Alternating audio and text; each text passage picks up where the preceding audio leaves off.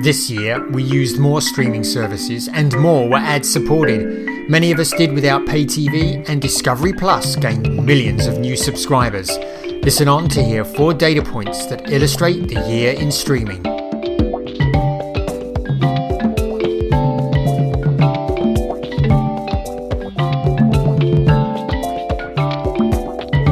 And welcome to this week's edition of Inside the Stream. This is Will Richmond from Video News, and that was Colin Dixon from nScreenMedia at the beginning. Hi, Colin. How's everything?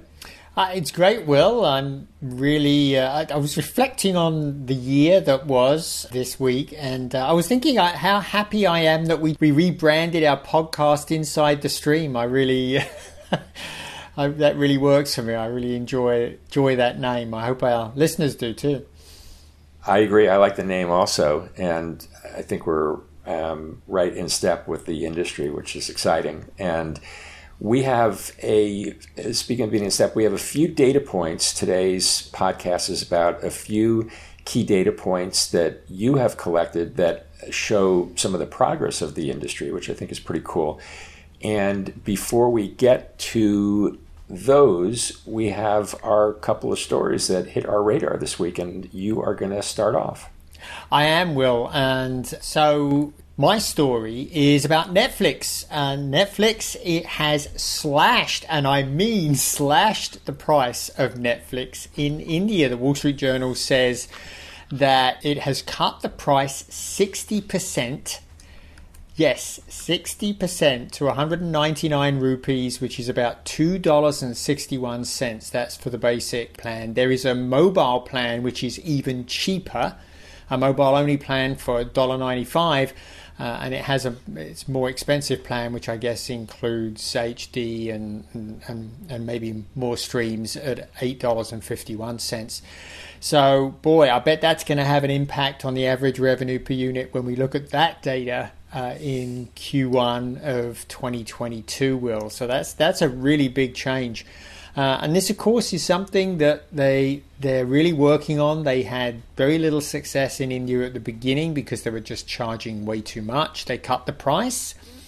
And Craig Peters, who is Netflix Chief Product, Product Officer, he said at the time that they would try that and see what happens, and it looks like they didn't cut it enough, so they're cutting it some more. Yeah, those are pretty substantial price drops that they've done in India, and it certainly seems like it's a pretty significant bid for increased market share there. You don't see prices going down too often, especially in streaming. I'm trying to, I'm literally trying to remember the last time that we saw a price decrease. The The only one that comes to mind is when Hulu dropped the price of its ad-supported subscription service.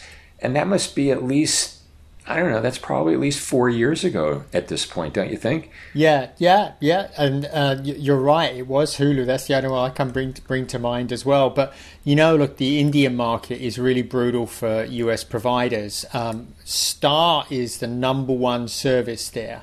And it is, Netflix is now down in Star territory. It's it's about the same price, I think, as Star, uh, which is by far the most dominant uh, service. And that, of course, is owned by Disney, which it got, which it ended up owning when it purchased Fox. Um, and I got to tell you, I mentioned the A R P U. That is having a brutal impact on the A R P U that uh, Disney Disney talks about when it talks about uh, Disney Plus. So I got a feeling that poor Netflix is going to be suffering the same problem. But anyway, what was what was the story that you saw that caught your eye this week? Well, speaking of Disney, what caught my eye is that we have yet another standoff on the carriage front, the latest one being between Disney and YouTube T V. And, of course, it wasn't that long ago that YouTube T V was embroiled in a standoff with N B C Universal. They did end up resolving that one.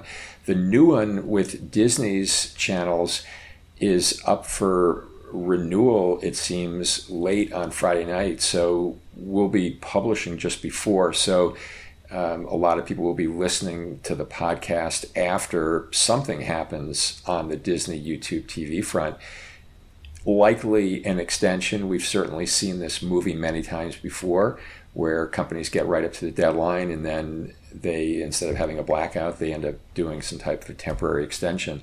But as you pointed out, prior to when we started the recording, we're starting to bump right up against the holidays, so there isn't that much time left, even if they did an extension to, unless they did an extension all the way through the holidays and into the new year. So remains to be seen, but it's a whole bunch of Disney channels, E S P N, of course, included. A B C is in there, F X, Freeform, lots of others. And it seems like the key here is that YouTube T V wants to be, now with over four million subscribers, wants to pay a rate commensurate with its size, which is probably only fair for it to request. And it was paying above market rates, no doubt, before, because it was in its earliest stages, no doubt, when the deal, first deal got uh, done. So um, we have yet another standoff, right, Colin? We do, and you're, you're, you're correct, Will. I think the all of the virtual M V P Ds, when they got started, were paying a pretty hefty premium for the for the content that they were licensing from the programmers. And yeah, it looks like YouTube is basically going from programmer to programmer and saying, hey, give me credit. I, I need the same yep. pricing that you're giving to some of your preferred providers, and Disney doesn't want to give it, and N B C U didn't want to give it. Uh, so I got a feeling we'll be seeing this running into next year as well. But what a, what a nasty Christmas present for all YouTube users. What will you do, Will? You're a, you're a YouTube T V user, aren't you? I am, but it's interesting. I really don't watch much of the Disney channels. I watch some E S P N, not a huge amount. So YouTube T V sent an email to subscribers, I'm sure you received it as well, saying that if they can't come to terms with Disney, they're planning on reducing the price from sixty-five dollars a month to fifty dollars a month. So they're basically telling subscribers, expect a fifteen dollars a month discount if a price uh, uh, drop, going back to what we were talking about with Netflix. So here might be another example, fifteen dollars price drop per month if they don't come to terms. And I have to say, I don't know if I watch fifteen, if I feel like I watch fifteen dollars worth of E S P N every month. So I might be actually a happy subscriber if they were to drop it. How about you? Well, uh, Uh, YouTube T V is not the only virtual M V P D that I have. Well, I also have Sling T V, and um, so I, I would still have access to E S P N and several other channels through through that service. Uh, but I mean, what it really serves to tell everybody that's that's a pay T V subscriber, it tells them just how much they're paying for those Disney channels. fifteen dollars a month goes specifically for the Disney channels, and that's that's a big chunk of their subscription, isn't it? Well, it's the biggest chunk, no doubt. Disney's channels are the most, E S P N is the most expensive, we know that, and the group of the rest of them all total to the biggest amount. So I think if they sign a deal, a new deal, rather than the price going down, we're probably going to hear from YouTube T V pretty soon saying, guess what, your price is going up by another five dollars per month or more. Um, so if they pay more, they're going to try to pass that on. Uh, anyway. I'm sure so, that's true. Yeah. So let's let's move on, Colin. Um, we'll certainly keep an eye as that unfolds over the weekend. As I said at the beginning, you collected four interesting data points that show the industry's growth and evolution over this past year, a little less than a year. And you want to share those, and then we're going to dig into those a bit. Yep, yep. So uh, the first one I want to share is the number is eight point eight, and that is the number of video services used by the average adult in Canada, Canada and the U S in the first half of twenty twenty-one. This comes to us courtesy of TiVo, uh, their Q two twenty twenty-one video trends report, and they're just about to release another one. So we'll have to see what happens, see if that continues to go up. And the interesting thing, I think, uh, driving that, the big increase in this number, I mean, it really was a big increase, Will. They say it went up from six point nine in Q four twenty twenty to eight point eight. So that's almost an increase of two in in the first half. And I got to tell you, Will, I'm putting this down to the fasts and A V O D, this just rapidly expanding market. Uh, one of the things that all of the smart T V manufacturers are doing now is they're really putting these smart channels right in front of consumers. And I think there's just every time somebody buys a new device or a new T V, it's another opportunity for them to discover the fast channels, fast services, and start using them. So I think that's where the big increase comes from. Yeah, we don't want to steal too much of your thunder from your later data point, Colin, about the rise of A V O D versus S V O D, but yep. No doubt, free is huge, and Roku has been saying that now for years, that that was this top search term, was free. And to your point, the more that those free services are put right in front of viewers at the startup point, the more consumption they're going to drive. Yeah, yeah. And I, I really think that Uh, you know, there's just this is just the perfect time for fasts. What we're seeing is we're seeing older Americans and the real laggards of streaming are now coming in. Um, you know, most of them are now coming to streaming, and they bring with them uh, an enjoyment for the linear format. And I think these just, when they come and they, they check out their smart T V, their new smart T V, and they see these channels there, they just feel right at home and start watching. So I think it's pretty much perfect timing. Absolutely. And perfect timing also relative to connected T V's popularity as well. The more people bring home a C T V, fire it up, see those fast channels right in front of them, it just drives, as we were saying, just drives more and more consumption. Nice yeah. flywheel going on. Oh, yeah. Um, anyway, what's the second data point, Colin? So the second one is fifty-five point seven million.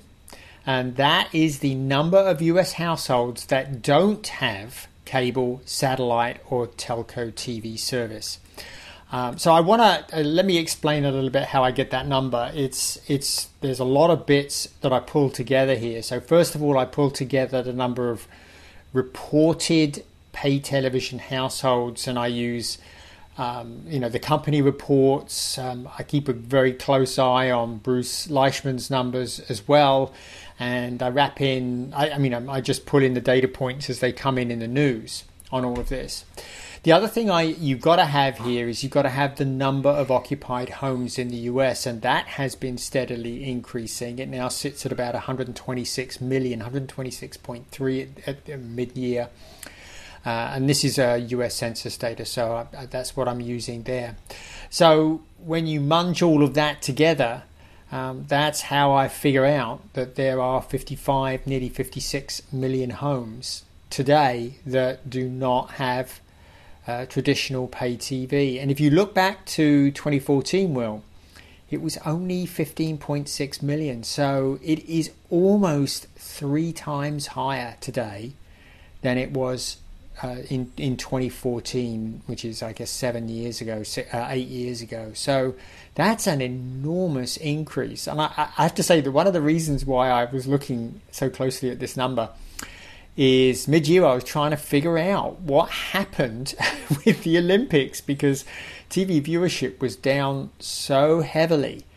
And I got to tell you, the difference between to the twenty sixteen games and the twenty twenty-one, I guess, or twenty twenty games in twenty twenty-one, is this massive increase in the number of people that don't have cable, satellite, and telco. It was twenty-one million didn't have it in twenty sixteen, and more than double to fifty-five point seven uh, this year. So I think that was a big factor in the drop uh, in the audience for the Olympics this year.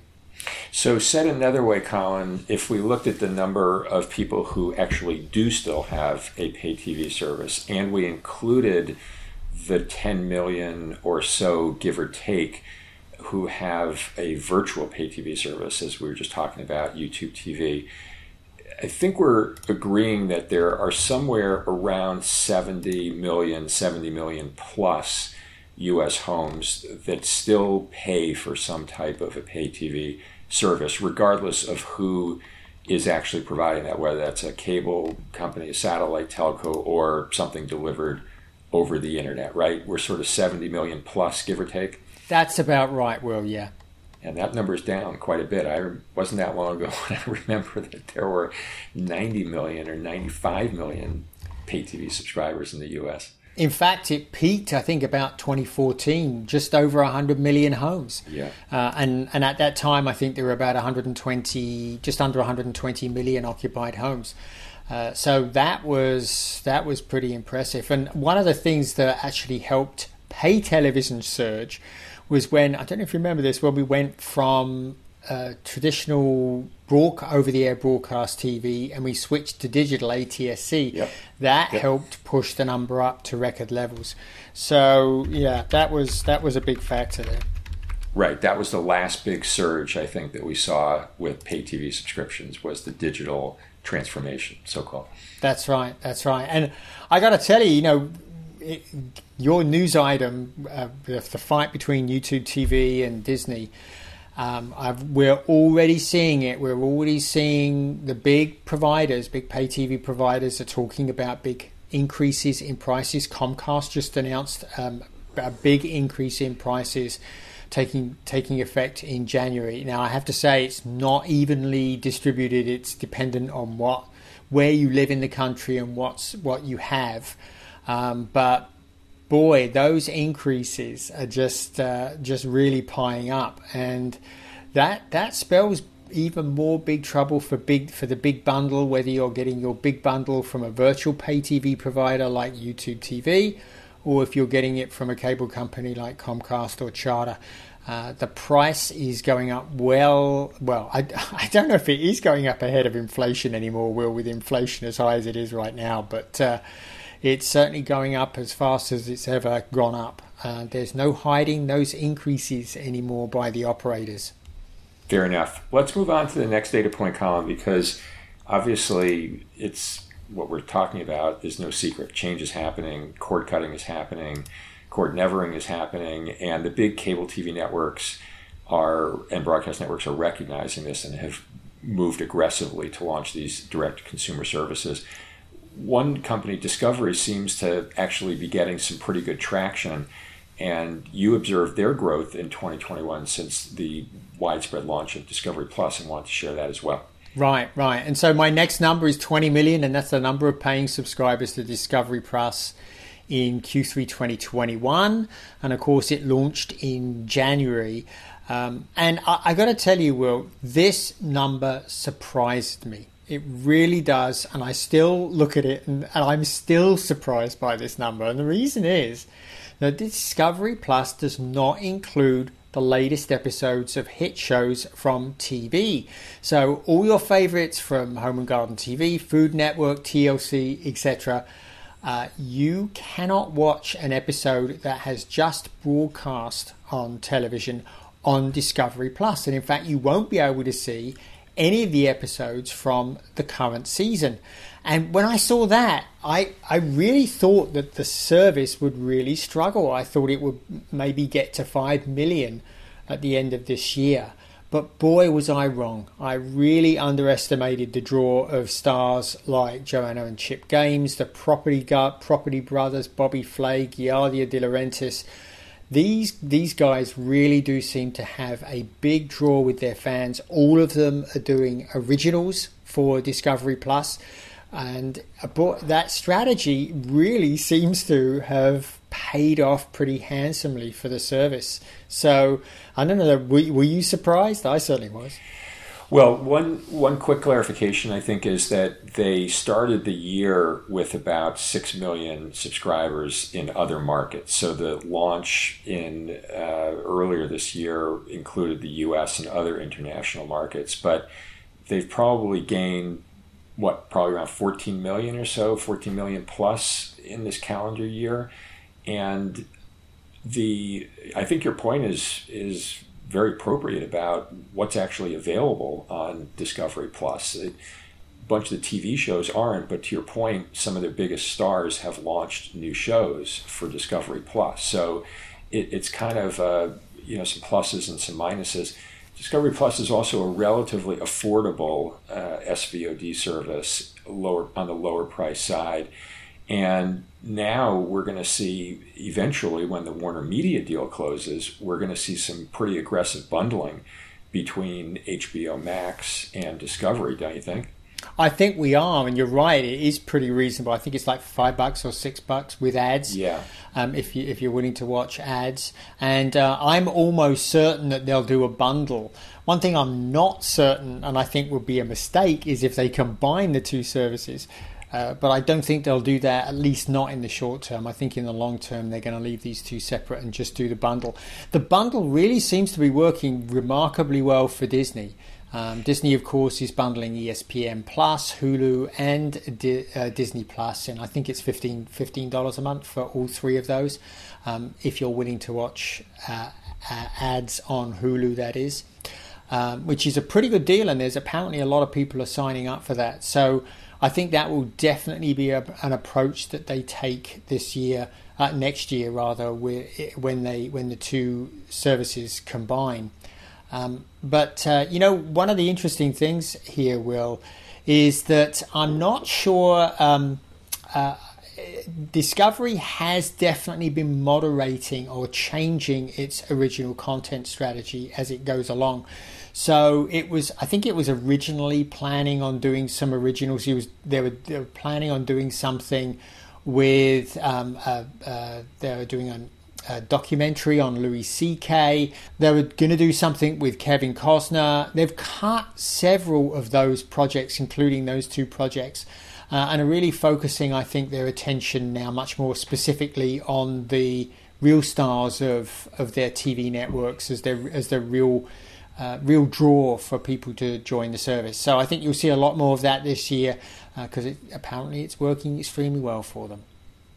Seems to be, yeah. And uh, I think we are up to our fourth data point, which ties back to the first one, and we didn't want you to get too far ahead of yourself there, but some new data from uh, TVision about the growth of A V O D versus S V O D. Yeah, and so I want to. So here's the data point, but I want to caveat it, and we'll we'll get to the caveat in just a second. So the data point is thirty-seven percent and thirty-two percent, and this is what the company the company says that thirty-seven percent of the time uh, that Americans spend watching uh, streaming. thirty-seven percent of the time was spent watching ad-supported V O D, and thirty-two percent watching subscription V O D in Q three twenty twenty-one. Uh, so that means, according to TVision, that more people are watching A V O D versus S V O D, or at least that's the way they've been pitching it in the press, or it's been pitched in the press. But I dug into the numbers, Will, and what I found was something a little odd. Um, they actually, cla- TVision is actually classing Hulu as an A V O D service, and that is not the way we normally classify Hulu. Hulu is normally classified as an S V O D service. The reason is simple. The accepted definition of A V O D is it's ad-supported V O D that is free or has a substantial free component. So, you know, under that definition, Tubi qualifies, Peacock qualifies, but Hulu doesn't, because there is no part of Hulu that is available for free anymore. Uh, and actually, if you go back and you, if I go back and reclassify some of these more questionable classifications, uh, for example, they say Discovery Plus is A V O D as well. Uh, but as, as I say, by the definition of A V O D, it doesn't qualify because no part of Discovery is free. If you change change that around and, and go with the standard definitions, then you can't say that S V O D view, A V O D viewing is higher than S V O D in Q three.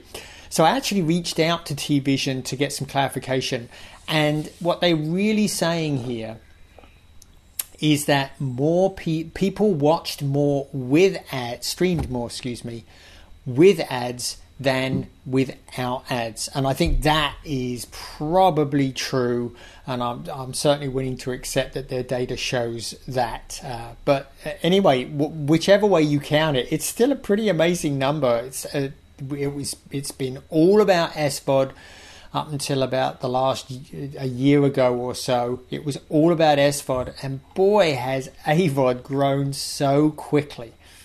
I think we're starting to hit a cap on the number of paid services people are going to take. Obviously, we talked earlier about how the A VOD services have been promoted so heavily, and of course the quality of them has improved so much. But you think the other piece of this is that there's just, we're starting to hit in, hit against people's willingness to pay for numbers more, you know, more services than ever? I think that's true, Will. At the moment, certainly people that are also paying for pay television subscriptions, they're all, they're paying a lot of of money for their subscriptions, and uh, I think until more people stop paying that that big rate for the single pay T V subscription, free up a bit of revenue, that they are looking for a lot of free stuff. I think that is definitely an, uh, an aspect. But I got to tell you, Will, the, the thing, the attractive thing about uh, free is that there is no barrier to try it. When you have to sign up and give a credit card, that is a big barrier, and people just don't want to do it. I don't want to do it when I come when I when I when I see a new service. I don't want to give them my credit card uh, because, well, you know, I'm worried about the security of that credit card, the the, the credit card data. Uh, but when you've got a free service, there's no barrier. You don't have to put a credit card in. You can just give it a try. And I think that is a big aspect, uh, a big reason why A VOD has grown so quickly over the last over the last eighteen months or so. And uh, I think it's going to going to continue to grow very fast. I mean, one of the other stories I wrote this week was I was just looking at the activity in the FAST market, and all I can tell you is that you are going to see a heck of a lot more channels coming your way in fast services in the next year, because I see people launching, like, what was it? Uh, Pluto launched a bunch of channels last week, um, and so did Samsung T V Plus. Vizio just added a ton of A VOD content to their service, uh, all for free. So I got a feeling we're going to see a lot more viewership, and Maybe maybe uh, our friends at TVision will legitimately be able to claim that A VOD viewing is uh, outstripping S VOD this time next year. Yeah, I think your point on credit card resistance is also really valid. And it's for more than uh, the reason you cited was security. I think that's a very legit reason. I think the other is that people just worry that they'll put their credit card in and they'll forget to ever turn off the service, and they'll just get charged month in and month out. It's part of human nature, the inertia and not checking bills closely. And um, when times are a little bit tight, people, I think, tighten up their belts, and they don't want to just enter their credit card for another subscription service, especially when all these free options are available. The company that I think maybe benefits somewhat from that type of fatigue is Amazon, where the credit card is already on file, and you can just sign up for the various Amazon channels directly through the service. So we, we talked about that several months ago. That doesn't necessarily benefit the long-term value of the underlying S VOD services, although it does have the effect of adding to their numbers of subscribers. So it's it's a little bit of a confusing time right now, I think, because it definitely feels like there's some shifts going on in the market. Oh, I think there definitely are, Will, and you you draw out a good one with with Amazon. That is a big, big advantage. But, you know, one of the biggest problems with Amazon and its combined, you know, it, it's um, its channel service, which is an S VOD aggregation service, is it doesn't have the top four services anymore. Right. And, uh, you know, that's a real problem for them. It does have Discovery Plus, but it doesn't have H B O Max, Hulu, Disney Plus, Netflix. Um, many of the bigger providers are choosing to go their own way and, and are confident enough in their brand's ability to draw new consumers that they don't feel they need the assistance of a service, of an aggregation service like Channels. So that's an increasing problem for them going forward. So, the, you know, the benefits of a single bill and easy billing is one thing, but you've got to offset that offset that against the fact that you don't get that u- the unified view that you were hoping for and the single management, because you're probably already subscribing to one or two of those big services anyway. Right. I think that's I think that's all very fair, and it, it sort of makes you wonder what is the long term.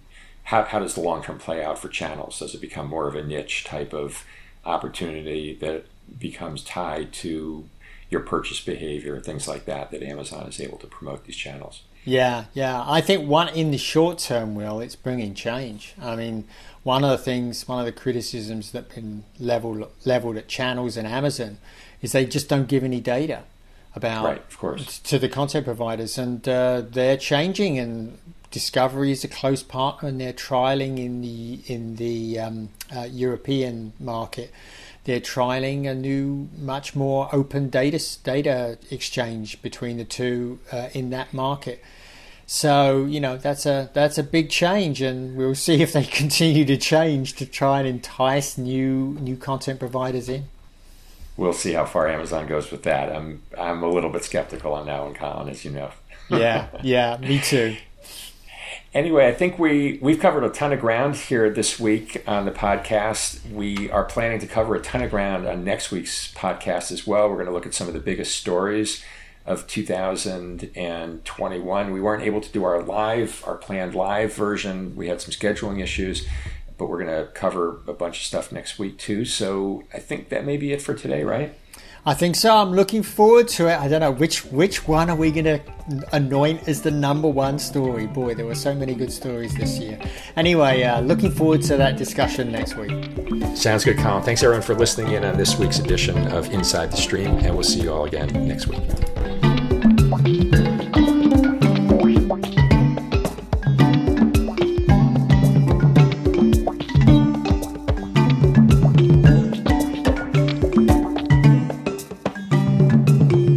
Inside the Stream is a production of nScreenMedia and Video News, all rights reserved.